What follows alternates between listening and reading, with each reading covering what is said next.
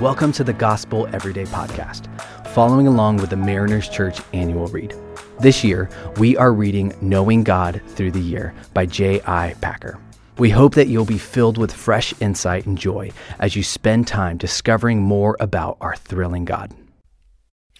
Welcome to the Gospel Everyday Podcast, following along with the Mariners Church annual read with J.I. Packer's Knowing God Through the Year.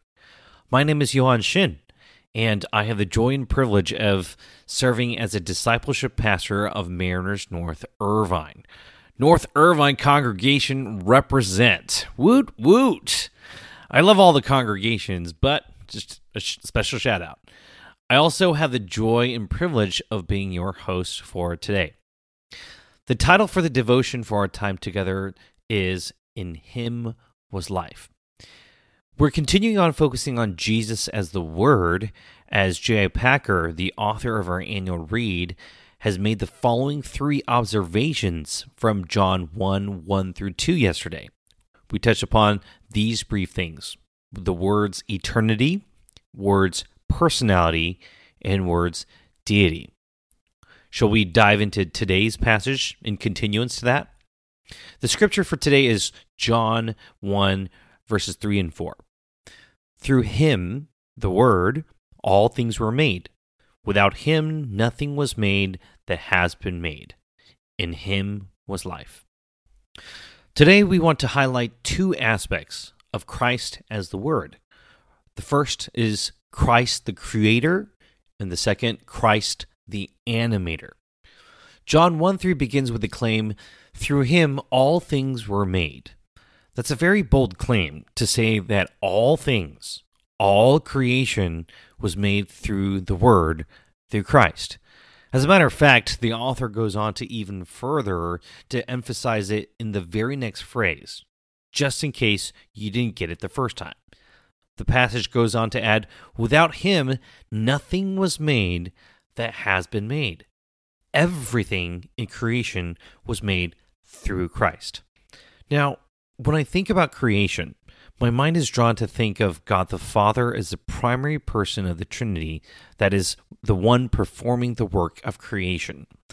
I'm not quite even sure where Jesus Christ is. However, this verse, John 1, verse 3, clearly teaches us that not only was Christ there at the very beginning, as we had learned yesterday, Christ played a very important and active role J. Packer explains it this way in today's read. Quote, He, Christ, was the Father's agent in every act of making that the Father ever performed. End quote. Let's think and look back for a second. Do you remember how God created in Genesis? God said, Let there be light, and there was light. God said, Let there be an expanse between the waters. God said, God said, which meant that God spoke. John 1, verse 3 is claiming that Christ was the spoken word through which creation was brought forth. Christ, the Word, creating. This leads us to our second observation Christ is the Word animating. Not only does God create, but He gives life.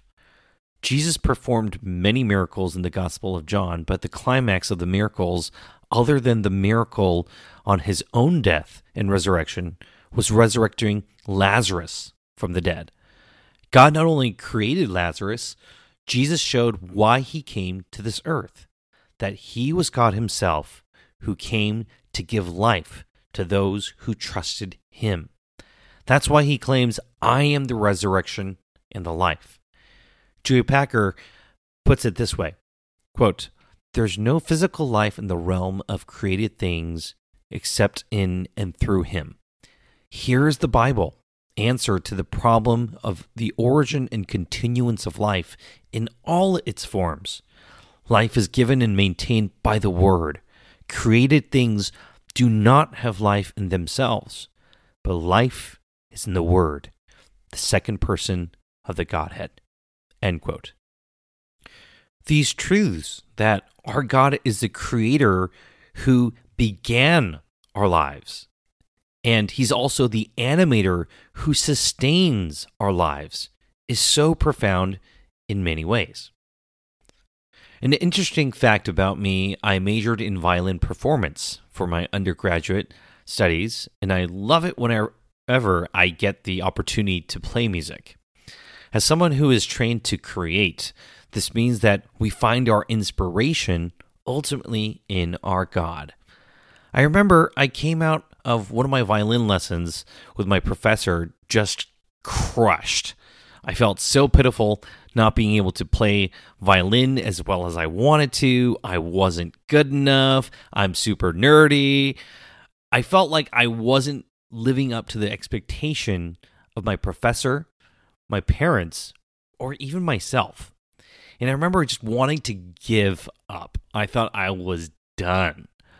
I was so distraught after that one lesson that I turned to the only thing that I knew the Bible. But when I turned to the Bible, it wasn't with an open heart, it was with an attitude full of frustration. I was angry, upset. I was just sulking in my self pity. And for some reason, I wanted to blame my situation on God. I sat at a McDonald's, ordered a Coke, sat down, and I opened up my small pocket Bible that I carried. I turned to the first page and I wanted answers. I remember telling God, I need you to speak to me. I need answers now. I'm not leaving this McDonald's before you talk to me and give me what I want. Now, careful what you ask for. I sat there with smoke fuming out of my nose and ears, and the passage I read was Genesis 1 1. I chewed on the words, In the beginning, God created the heavens and the earth. I don't know how long, but after a while, after the smoke fuming out just kind of defumed, it dawned on me that I was so small. I was looking out the window and seeing hundreds of people pass by and the buses and the trams and in, in Hungary, just life happening. And I remember just looking back upon my own life that I was so small. I couldn't even play a man made tune on a man made instrument. But looking outside, God, the creator of the universe, was allowing not just the life of one person, but a life of a city just to go about.